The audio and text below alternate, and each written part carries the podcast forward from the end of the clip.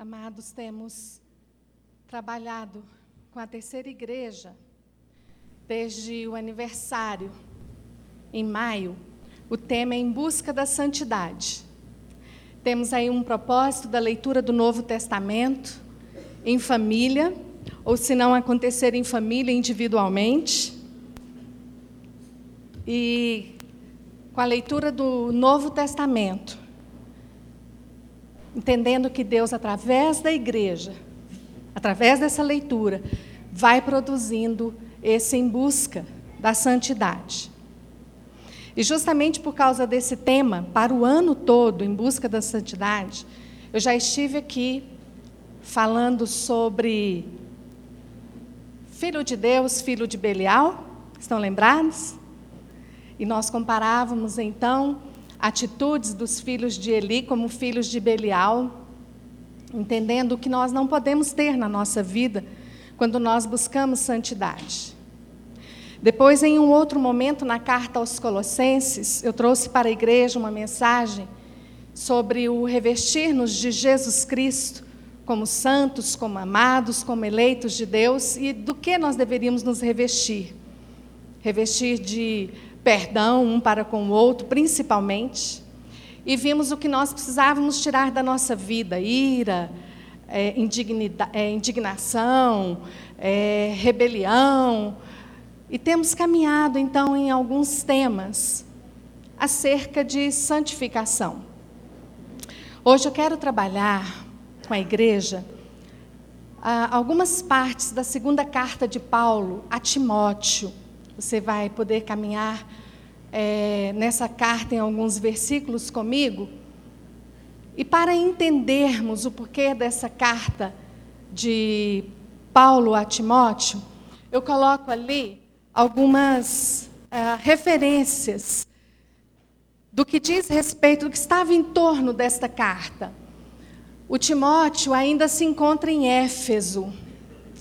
Éfeso era uma cidade muito difícil. Lá havia um templo dedicado à deusa Diana, e esse templo funcionava como um centro de prostituição. Além desse templo, existia um movimento gnóstico na cidade que atingia a igreja, onde era ensinado que pecados do corpo não, tem, não fazem dano para a alma, que a pessoa podia fazer com o corpo dela o que ela bem entendesse. Outra coisa é, que, que, Paulo é, faz, o que Paulo faz através dessa carta a Timóteo são advertências, alertando quanto às falsas doutrinas e os falsos crentes. Então, o que acontecia em Éfeso? A igreja estava vivendo influências de uma cultura, vivendo influências de um sistema e Paulo é contundente em dizer para Timóteo várias coisas que nós vamos analisar hoje, principalmente no capítulo 2, de como ele precisava alertar a igreja do que ela não podia fazer como igreja do Senhor Jesus. Então eu quero trazer essa carta para os crentes em Brasília, no ano 2007. Nós vimos lá que ele escreveu em 64 depois de Cristo. E ela ainda vale para nós hoje, 2007 depois de Cristo. ela ainda vale para nós hoje. E o que, que a gente encontra na nossa cidade, capital do Brasil? Nós encontramos um ambiente hostil ao, Evangelho, encontramos um sincretismo que faz parte da cultura brasileira. É, Brasília está entre as maiores rendas per capita do país, já chegou a ser primeira, no momento ela não é. Né? E, então, isso traz um, toda uma movimentação no meio da população brasiliense. É uma sociedade individualista. É, existe uma característica de Brasília em que as pessoas dizem que ninguém se cumprimenta, as pessoas entram no elevador juntos, a maior parte das nossas habitações aqui são nos nossos blocos. Né? Então as pessoas dizem que não há amizade entre vizinhos, e se vocês prestarem atenção, de alguma forma isso atinge a igreja. Não é? quantas, quantas vezes nós ficamos muito tempo sem falar com o irmão? Outro, é, no domingo passado, eu passei por Mirinha sentada no banco ali e falei: Mirinha, nós estamos precisando sentar e conversar. Há muito tempo a gente não faz isso. Não é? Então, é, de alguma forma tem isso, um individualismo, uma coisa que, que impede uma comunhão maior. E no país existe hoje, no que nós chamamos de igreja evangélica, uma miscelânea de interpretações bíblicas, desvirtuando a verdade e possibilitando o afastamento da sã doutrina. E Paulo vai falar muito disso com Timóteo, a respeito da sã doutrina. Quantas interpretações bíblicas têm negado a verdade da palavra? Pessoas estão manipulando a palavra como elas bem entendem, também para o seu é, bel prazer, como nós vemos dentro das nossas autoridades aqui dentro da capital do Brasil. Então, tendo entendido isso, eu quero chamar a atenção para um primeiro texto, que vai ser o texto-chave da nossa mensagem hoje. E Paulo traz algo interessante nesse texto, onde ele diz o seguinte: vamos ler juntos. Vamos ler todos juntos esse texto. Ora, numa grande casa, não somente há vasos de ouro e de prata, mas também de madeira e de barro, e uns, na verdade, para uso honroso, outros, porém, para uso desonroso. Se, pois, alguém se purificar destas coisas, será vaso para honra, santificado e útil ao Senhor, preparado para toda boa obra. Como terceira igreja, dentro desta cidade, dentro desse país, como igreja do Senhor Jesus Cristo, vivendo o desafio da busca da santidade, nós precisamos entender o que Paulo quer falar hoje ao nosso coração. Começando por este versículo dizendo que numa mesma casa há vasos para uso honroso e vasos para uso desonroso. Ore a Deus agora. Pergunta assim para Deus: Deus, o que o Senhor quer falar comigo hoje? Pede a Deus para te capacitar a entender hoje a palavra e que Ele fale ao seu coração individualmente.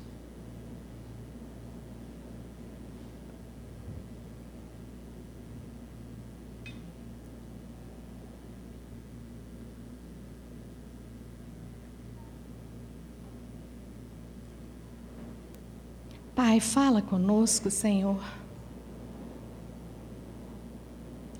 A tua palavra é apta para nos exortar, para nos redarguir, redarguir, para nos ensinar na justiça.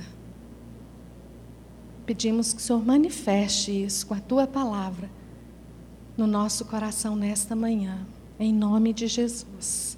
Amém, Pai. Muito bem.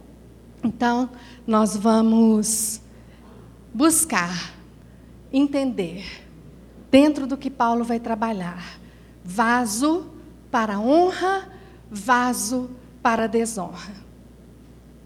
Voltando no versículo que nós estamos trazendo como versículo-chave, nós queremos entender o que é isso que Paulo fala. Pode colocar o próximo, querida. O que é isso que Paulo diz? Que há vasos de ouro e de prata, mas também de madeira e de barro. Ele está mostrando coisas diferentes, de material diferente, feito para usos diferentes. Vasos de ouro e de prata, mas também de madeira e de barro, numa mesma casa.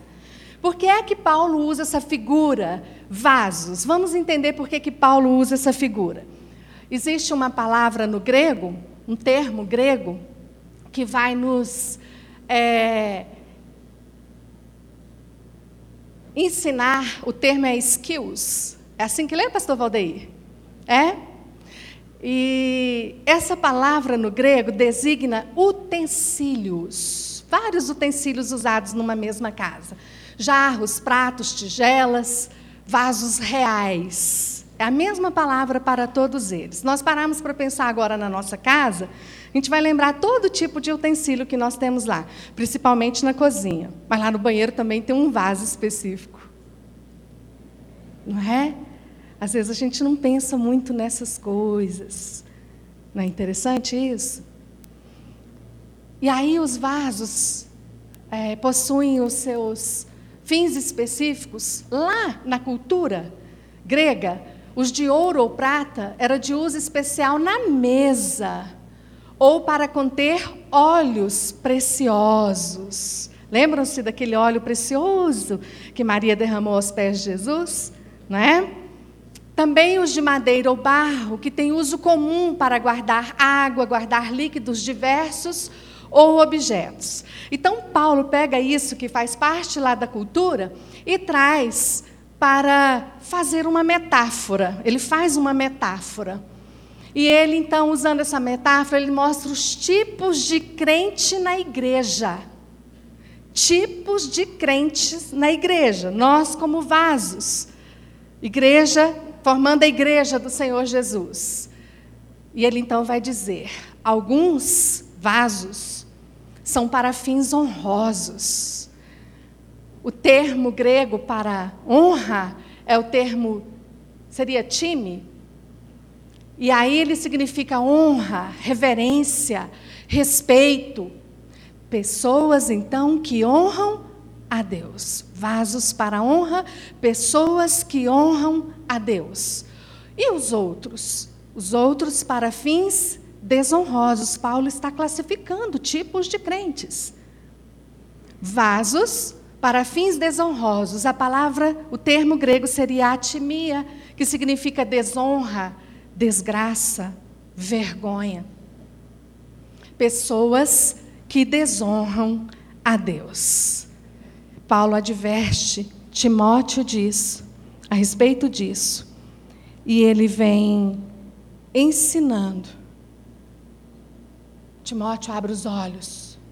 No meio de você, tem pessoas que honram a Deus e tem pessoas que desonram a Deus. E eu fiquei pensando, mas isso no meio da igreja? Aí eu fiquei pensando na terceira igreja, que é a igreja local a que eu pertenço, onde eu participo. Aí eu fiquei pensando assim: bom, nós temos no nosso meio pessoas em processo de conversão, pessoas ainda não salvas, pessoas salvas buscando santificação, pessoas que são ouvintes e não praticantes da palavra pessoas que estão com um pé na igreja, um pé no mundo. Pessoas que estão trazendo para a sua vida os valores desse mundo e não os valores do reino de Deus. Na terceira igreja, nós temos crentes verdadeiros e crentes falsos. Quando Paulo está advertindo a Timóteo sobre a igreja em Éfeso, ele está dizendo isso, e isso vale para nós hoje. Eu li um comentarista que ele diz assim: a igreja que nós vemos com os olhos humanos é são os crentes. Mas a igreja que nós não vemos, a igreja que os olhos de Deus vê, é a igreja dos salvos. E ele conhece a todos. E aí na carta, na segunda carta ao Timóteo, no verso 19, olha só o que Timóteo, é, Paulo diz a Timóteo. Todavia, o firme fundamento de Deus permanece tendo este selo: o Senhor conhece os seus. Aparte-se da injustiça todo aquele que profere o nome do Senhor. Igreja, quando ele diz: aparte-se da injustiça todo aquele que profere o nome do Senhor. Ele está nos dizendo: seja vaso para a honra. Seja vaso para a honra. E isso nos conscientiza da necessidade da busca da santidade. Nos conscientiza da necessidade de purificação. Quem vai em busca da santidade, busca purificação para a sua vida. Então a gente volta naquele versículo que nós estamos trabalhando, que é o nosso texto principal, pode colocar, amada. E nós vamos ver lá no versículo ele dizendo: Ora, numa grande casa não somente há vasos de ouro e de prata, mas também de madeira e de barro, e uns, na verdade, para uso honroso, outros, porém, para uso desonroso. Se, pois, alguém se purificar destas coisas. Paulo vem falando com Timóteo acerca de algumas coisas. Nós vamos ver que coisas são essas. Deixa só um instantinho assim. É, que coisas são essas que Paulo diz que nós precisamos nos purificar? Estava relacionado com a igreja em Éfeso, mas tem a ver conosco. Quer ver? Observe. Abra aí a sua Bíblia. 2 Timóteo, no verso 14.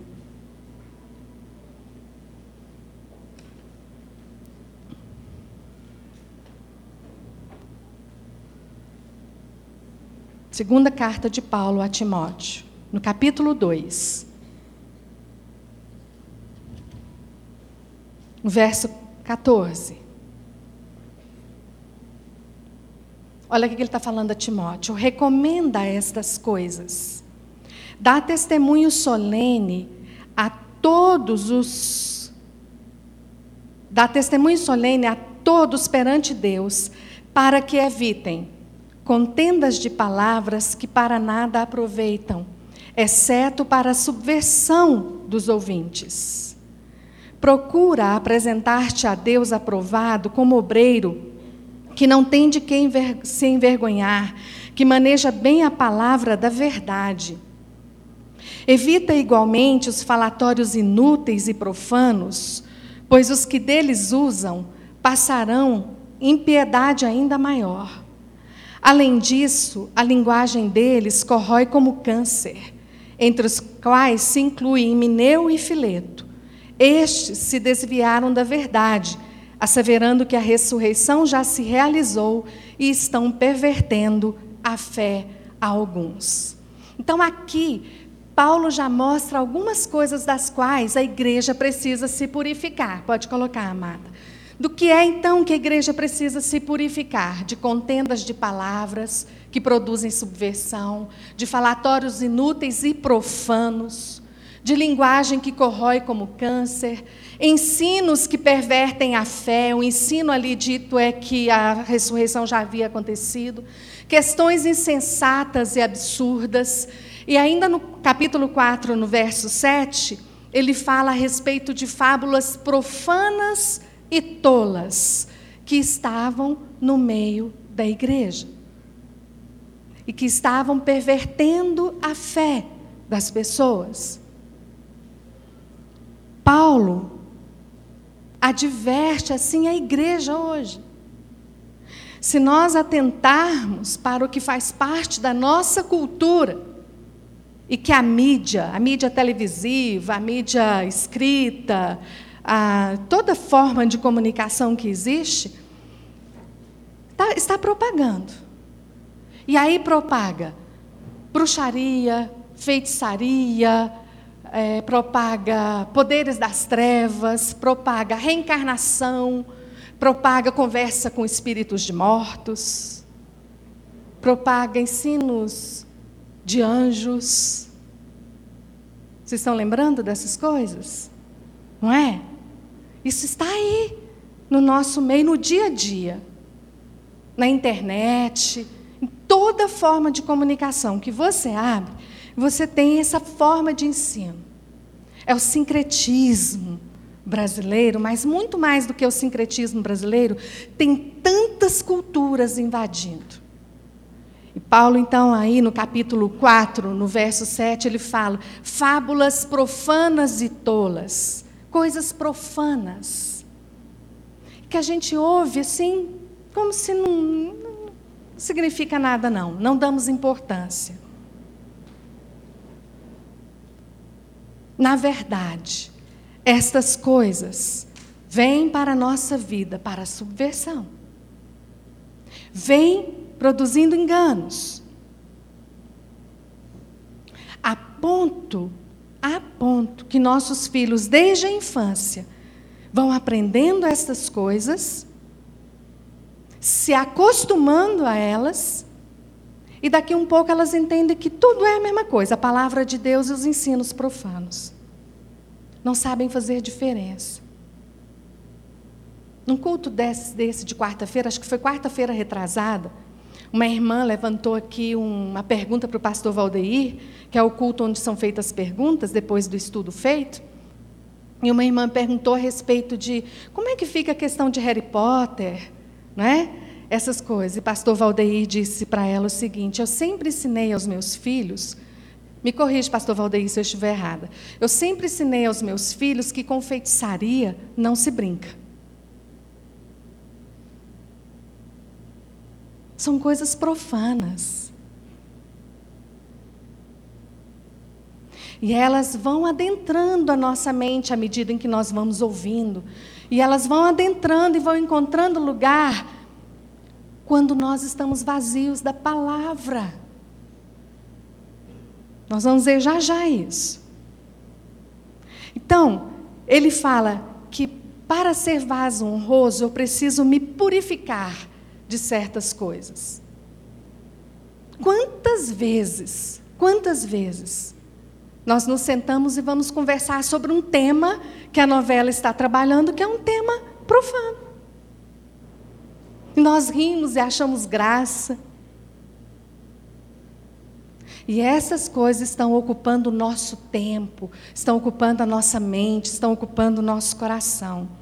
São ensinos contrários ao que a palavra de Deus ensina, que adentram os nossos lares. Adentra aqui, ó, essas cabecinhas pequenininhas aqui e outras menores que estão lá embaixo. Porque eles ficam pequenininhos, com dois aninhos de idade, diante de desenhos que só a graça do Deus vivo. Não é? E como são desenhos atrativos como eles penetram, como eles produzem coisas ali no íntimo. Vocês estão vendo essas coisas? Lá na igreja em Éfeso tinha as lendas absurdas, tinha os falatórios inúteis, profanos, um gnosticismo no meio deles, que está no nosso meio se nós pararmos para refletir. Aí, então, nós vamos entender Paulo falando para Timóteo, próximo, querida, dizendo da necessidade de se purificar de quê? De doutrinas que afastam a sã doutrina. Então, Paulo começa no capítulo 1 da segunda carta, dizendo assim para Timóteo: Conserva o modelo das sãs palavras que de mim tens ouvido na fé e no amor que há em Cristo Jesus. Conserva. Para para pensar o que significaria conservar valores. A primeira coisa que eu penso sobre conservar é guardar, tem que guardar. Não é? E de forma muito especial, para que não danifique, para que não se perca. Conserva sãs palavras. E ele diz: porque virá tempo em que não suportarão a sã doutrina, mas tendo grande desejo de ouvir coisas agradáveis, ajuntarão para si mestres segundo seus próprios desejos. Aí tem gente que vai através de, atrás de profeta, né, para que ele diga para ele o que ele quer ouvir. Tem gente que lê horóscopo para poder ver o que, que o horóscopo está falando. Né? E tem gente que se permite estar diante de um pai de santo, de uma pessoa que joga búzios. Irmã Mara, isso na igreja? Creia, é. É.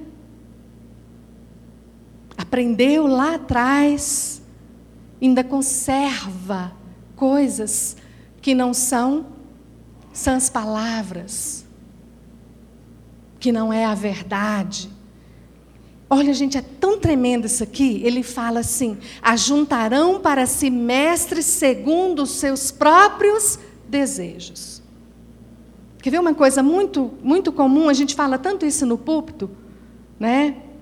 Um próprio desejo que está bem presente aí é prosperidade, prosperidade financeira.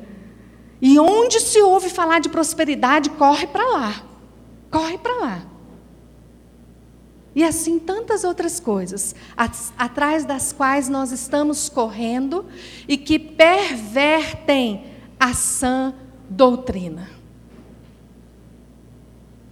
Vem para a subversão.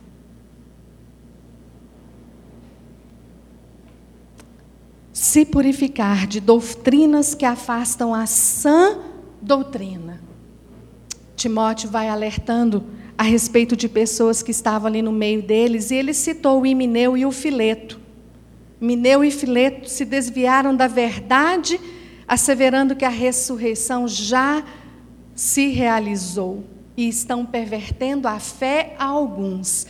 Tantos outros temas podem surgir no nosso meio que vão perverter a fé se nós não estivermos guardados na verdade. E se não guardarmos a verdade no nosso coração. Aí então vem, se eu tenho que me purificar e eu vi de que me purificar, vamos, vamos resumir, coisas profanas. Como se purificar? Então nós vamos ter o termo no grego para purificação que é hekatiro, que significa purgar, limpar, desinfetar. Interessante, né? Aquilo que é profano, eu tenho que purgar, eu tenho que desinfetar. Qual é o antídoto? Com o que, que eu purifico? Com o que, que eu limpo? Com a palavra. Eu coloquei ali a figura de uma Bíblia, bem tradicional, que é para lembrar a gente que é a Bíblia Sagrada, é a palavra de Deus. Essa da capa preta? Hoje tem tantas capas, e às vezes nós temos tantos, de tantos modelos na nossa casa mas elas não são abertas, não são lidas. Não se medita, não se aprende. E Paulo, aí na segunda carta de Timóteo, no capítulo 3, versos 16 e 17, diz algo que a gente ouviu desde a infância. Vamos ler juntos? Toda a Escritura é divinamente inspirada e proveitosa para ensinar, para repreender, para corrigir, para instruir em justiça, para que o homem de Deus seja perfeito e perfeitamente preparado para toda boa obra. Isso é o que é para o vaso de honra. Entendem isso? É palavra de Deus que nós precisamos ter. Palavra.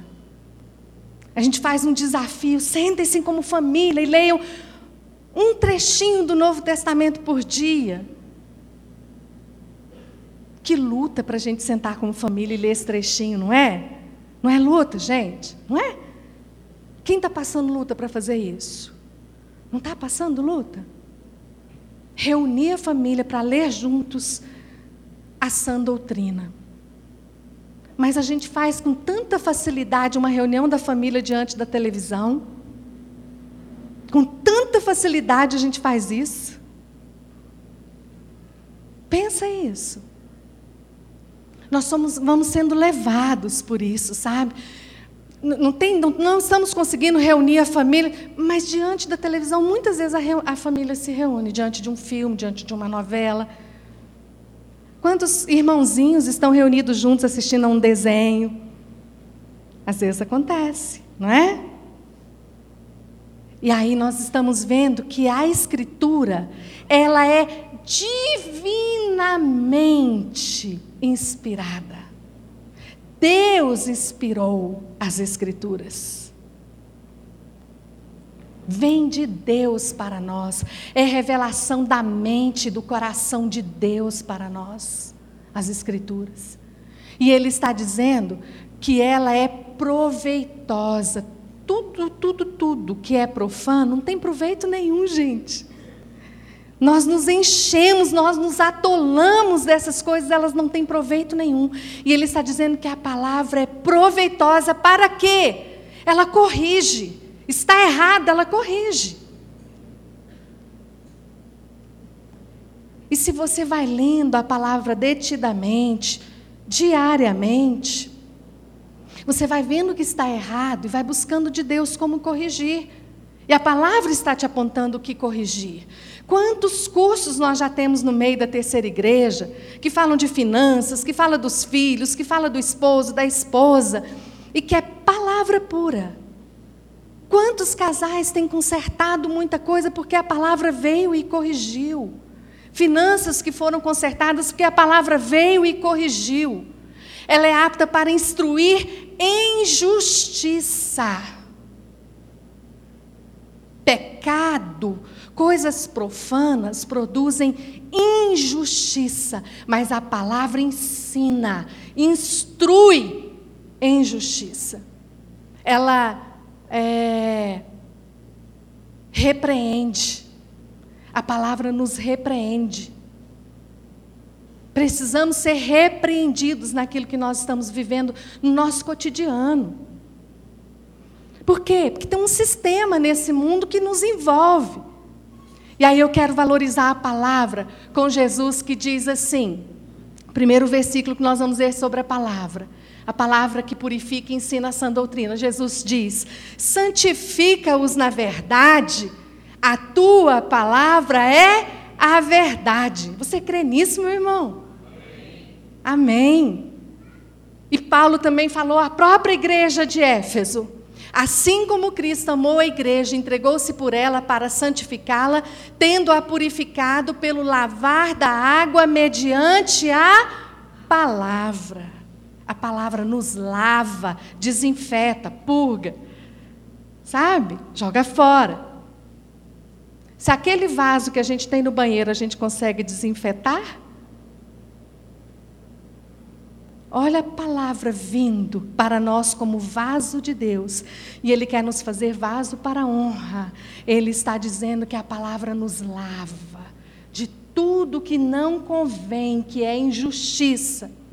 E Paulo também falou na igreja em Éfeso: o propósito é que não sejamos mais como crianças, levados de um lado para o outro pelas ondas nem jogados para cá e para lá por todo vento de doutrina e pela astúcia e esperteza de homens que induzem ao erro. Homens que induzem ao erro são falsos crentes, são falsos profetas, e eles se instalam dentro da igreja do Senhor Jesus e vêm com doutrinas, e vêm com doutrinas, e usa a palavra pensa um versículo e lança uma doutrina. E quando nós estamos em dias na meditação da palavra, nós percebemos muito bem quando vem um modismo. Quando eu leio ali, levados de um lado para o outro pelas ondas, eu me lembro de modismos nos nossos, no nosso meio. Vem como onda e leva muitos. Sabe? É uma, um tal de um termo gospel, sabe? Que lança os modismos e a gente vai e, e é levado pela onda. Daí um pouco a onda cessa, murchou tudo. A única coisa que fica é a palavra. Ela é eterna. A gente sabe disso. A palavra mesmo nos garante isso, que ela é eterna. A palavra de Deus jamais passará. Aí então, quando nós observamos a necessidade da palavra na nossa vida, eu me lembro de uma igreja, a igreja primitiva, lá em Atos, e tinha um povo chamado povo bereano. Lá em Atos 17, 11, a gente lê que os bereanos eram mais nobres do que os tessalonicenses, pois recebiam a mensagem com grande interesse, examinando todos os dias as Escrituras para ver se tudo que lhes era dito era assim mesmo. Que coisa linda! Como precisamos ser bereanos nesse tempo. E eu diria que, inclusive, em relação ao púlpito da terceira. E eu diria que, inclusive, em relação à escola bíblica dominical da terceira. Ao em casa da terceira. todo o conteúdo dos cursos que nós temos usado da é, Faculdade da Família, Universidade da Família.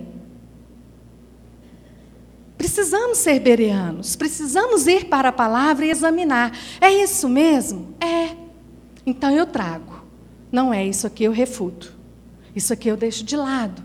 Era isso que os bereanos faziam. E Paulo, lá em Atos, no capítulo 20, fez uma advertência para a igreja de Éfeso. Atos 20, 29, 30 e 31.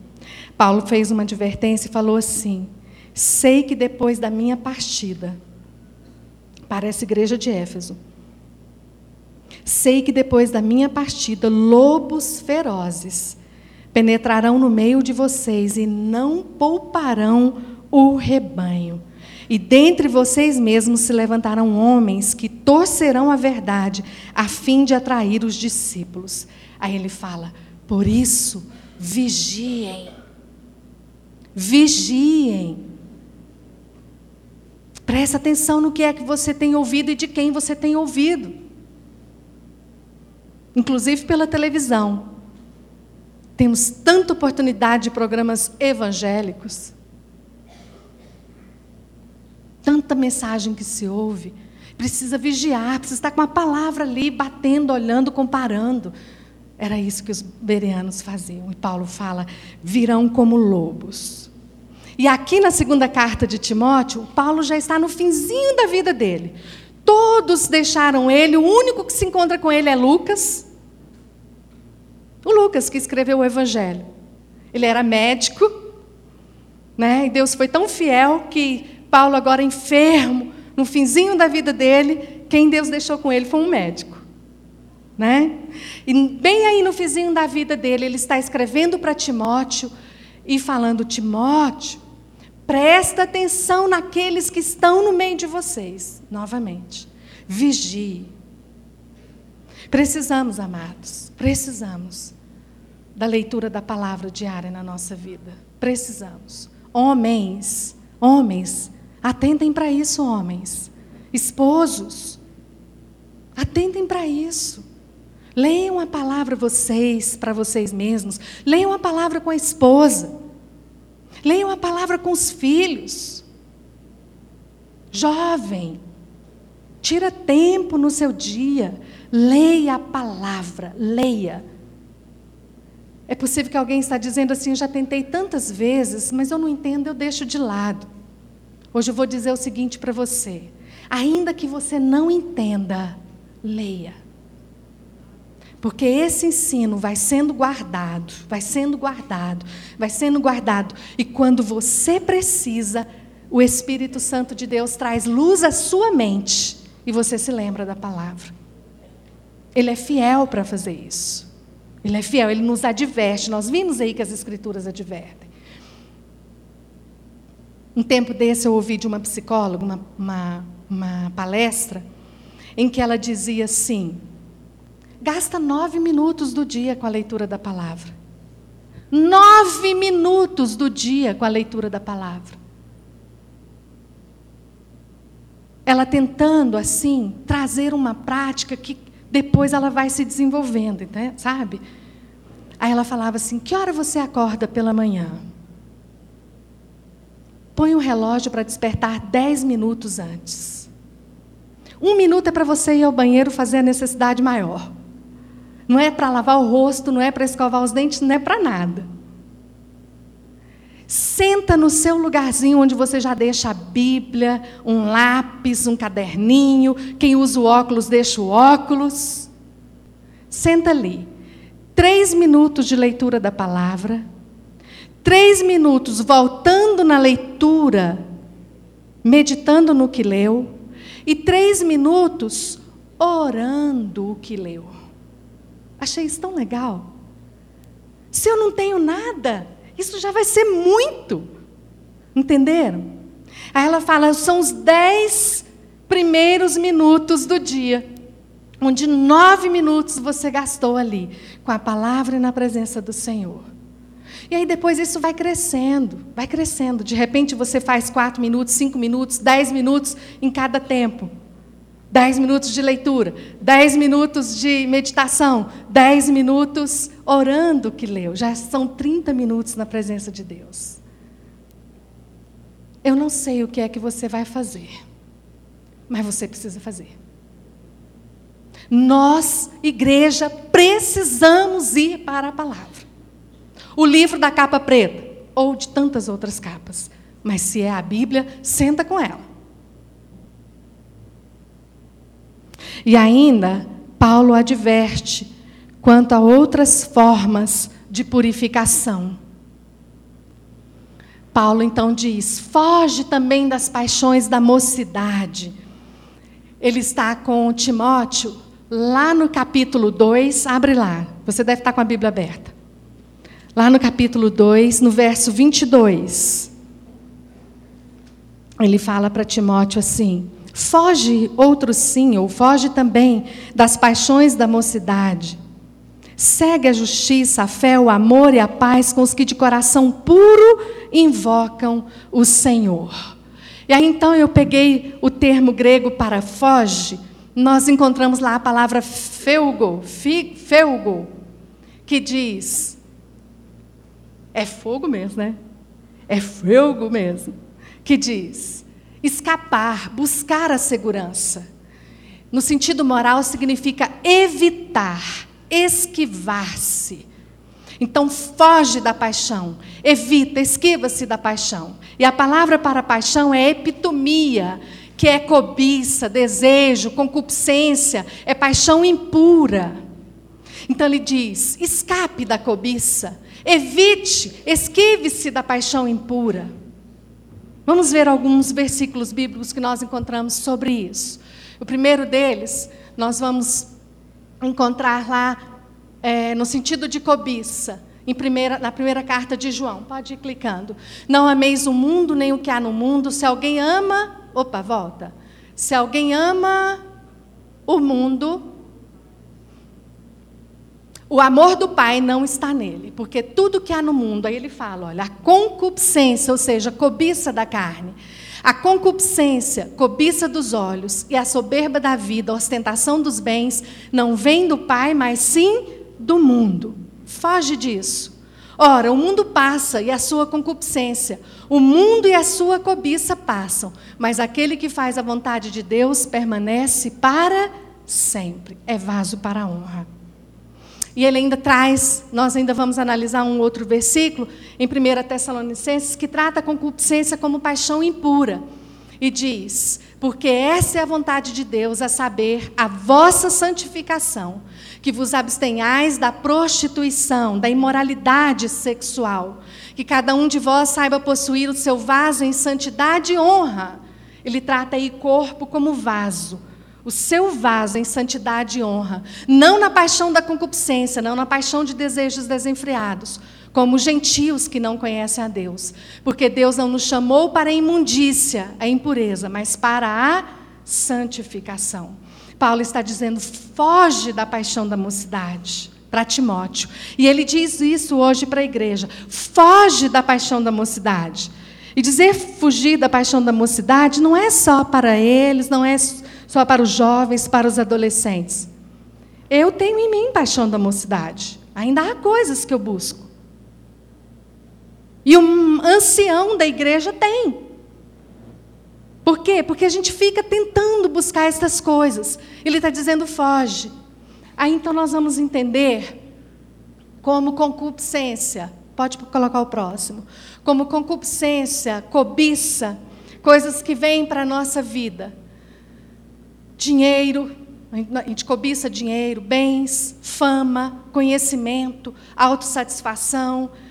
Isso significa materialismo avarento e transitório. E Paulo está dizendo: foge disto.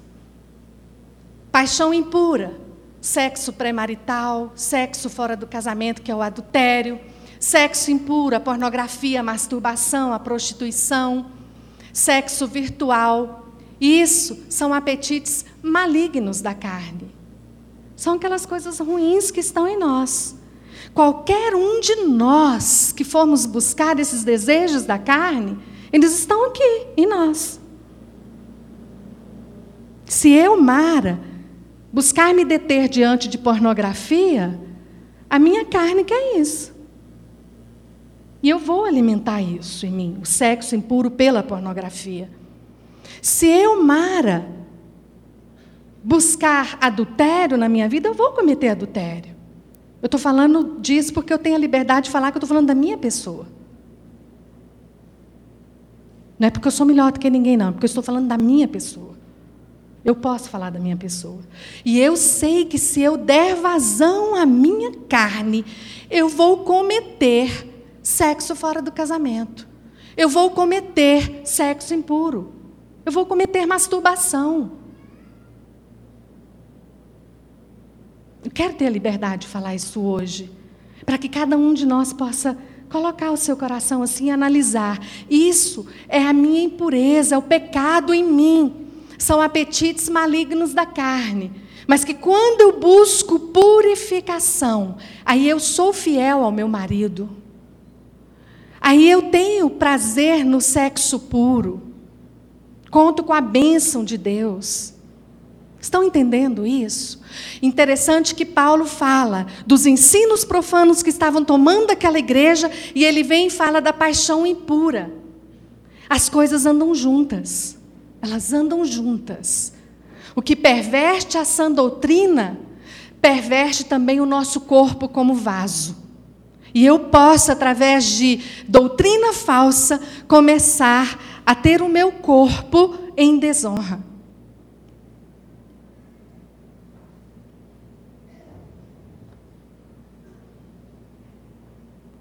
Depois Paulo fala assim também. Abra agora.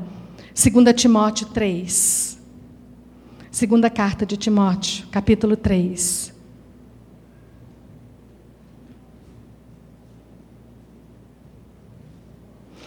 Verso 1: Sabe, porém, isto: nos últimos dias sobrevirão tempos difíceis, pois os homens serão egoístas. Eu já usei esse, termo, esse texto lá na, na mensagem Filhos de Deus, Filhos de Belial? Eu usei, eu volto nele.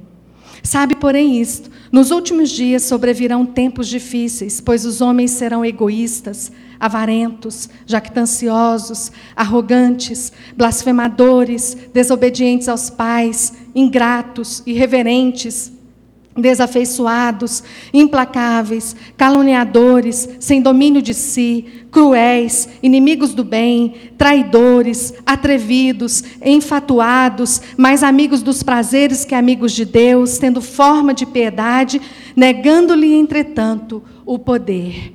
E Paulo então diz o quê? O que, que ele diz? Foge também destes. Porque essas companhias, elas contaminam. Foge também destes. E não é dizer que você não vai ter amizade ou coleguismo, porque nós queremos ganhar as pessoas para Deus. E também dentro da igreja, quem está agindo assim, nós queremos ganhar para Deus. Já já nós vamos ver isso. Mas é foge no sentido, não se deixe contaminar. Busca um escape sobre isso. Onde está o escape? Na palavra. Então, foge também destes, e eu coloquei aí cada um dos termos que Paulo menciona, cada qualidade, cada característica desses que se encontram, inclusive, dentro da igreja. E ele fala assim em Romanos 16, 7. Rogo-vos, irmãos, que notem bem aqueles que provocam divisões e escândalos em desacordo com a doutrina que aprendestes. Afastai-vos deles. Esse texto vai aparecer em Romanos.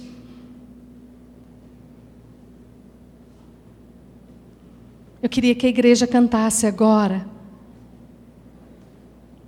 a primeira estrofe do hino, Quero ser um vaso de bênção. Eu ainda não concluí a mensagem. Mas pensando nisso aqui, que são as características de vaso para desonra, que a palavra então diz: afastai-vos deles. Cante a primeira estrofe desse hino, vá buscando no Senhor.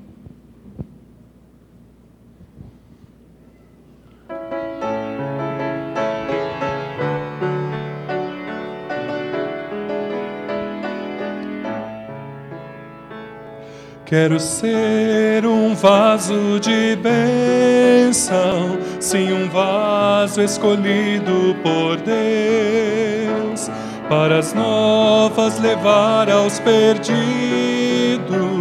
boas novas que vêm lá dos céus. Tudo consagro-te agora, Senhor Vou proclamar a mensagem de amor, meu compromisso no teu serviço é ser um vaso de bênção, Senhor. No final, nós vamos completar esse hino. É preciso que haja um compromisso. Esse vaso para a bênção é vaso para a honra que eu preciso buscar ser no Senhor.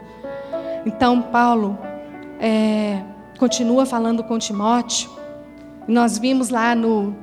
Deixa eu voltar à transparência.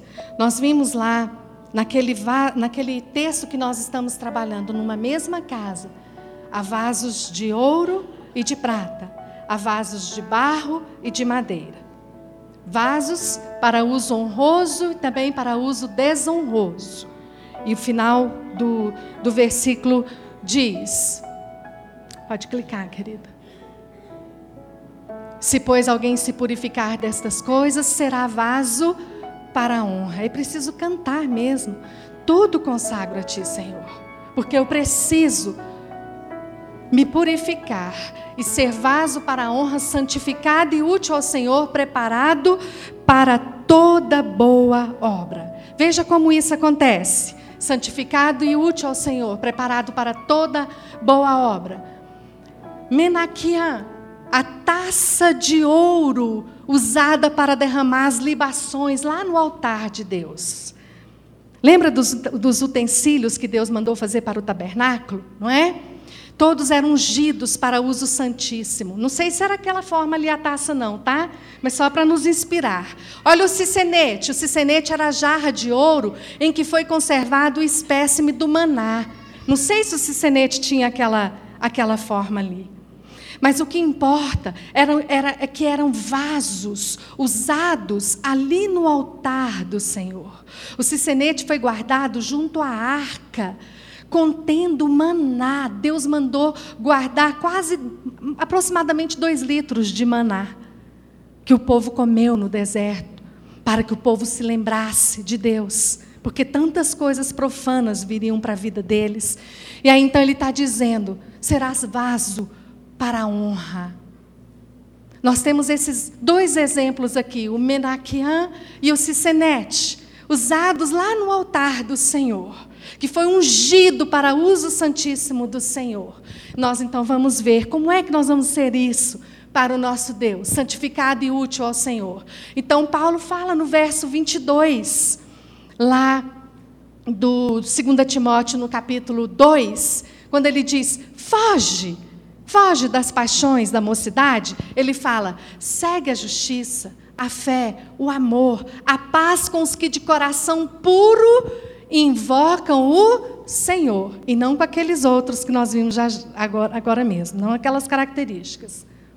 E ele fala que nós devemos ser brando para com todos, apto para ensinar, pacientes, corrigindo com mansidão os que resistem, na esperança de que Deus lhes conceda o arrependimento para conhecerem plenamente a verdade e que se desprendam dos laços do diabo para cumprirem a vontade de Deus.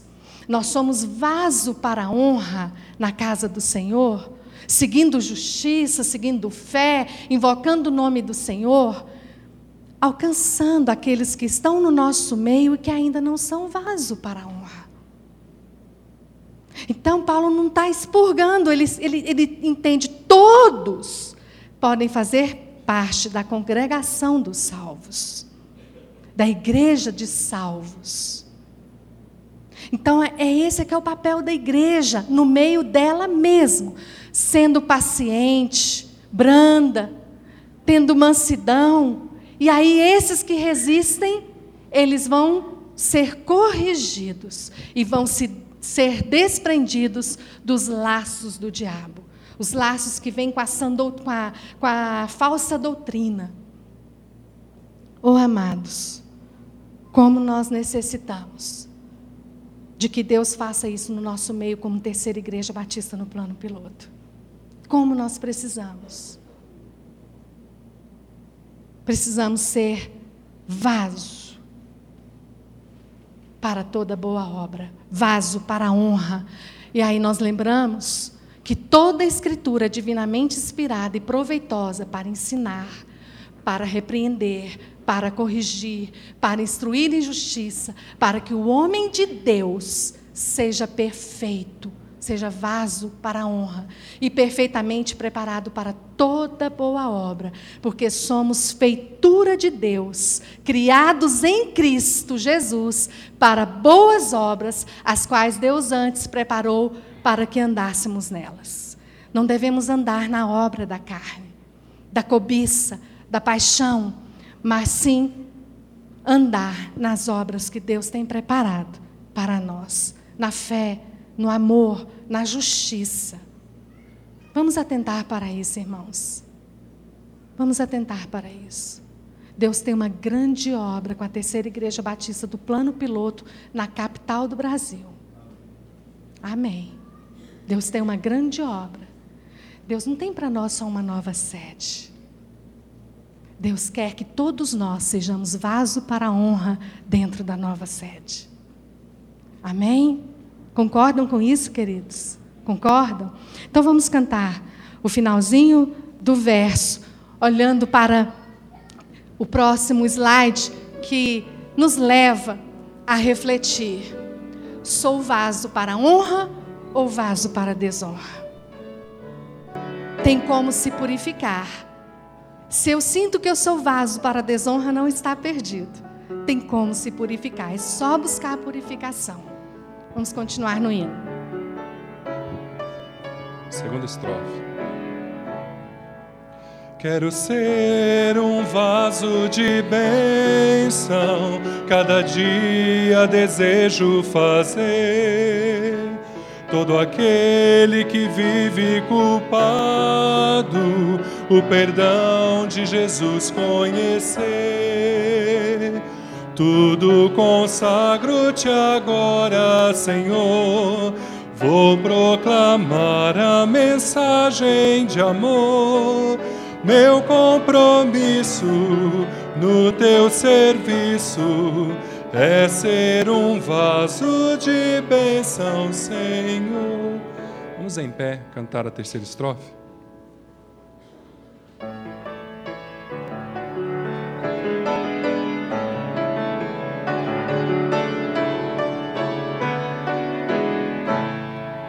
Para ser um vaso de bênção, é preciso ser sempre leal é preciso ter fé e pureza que nos vem do poder divinal.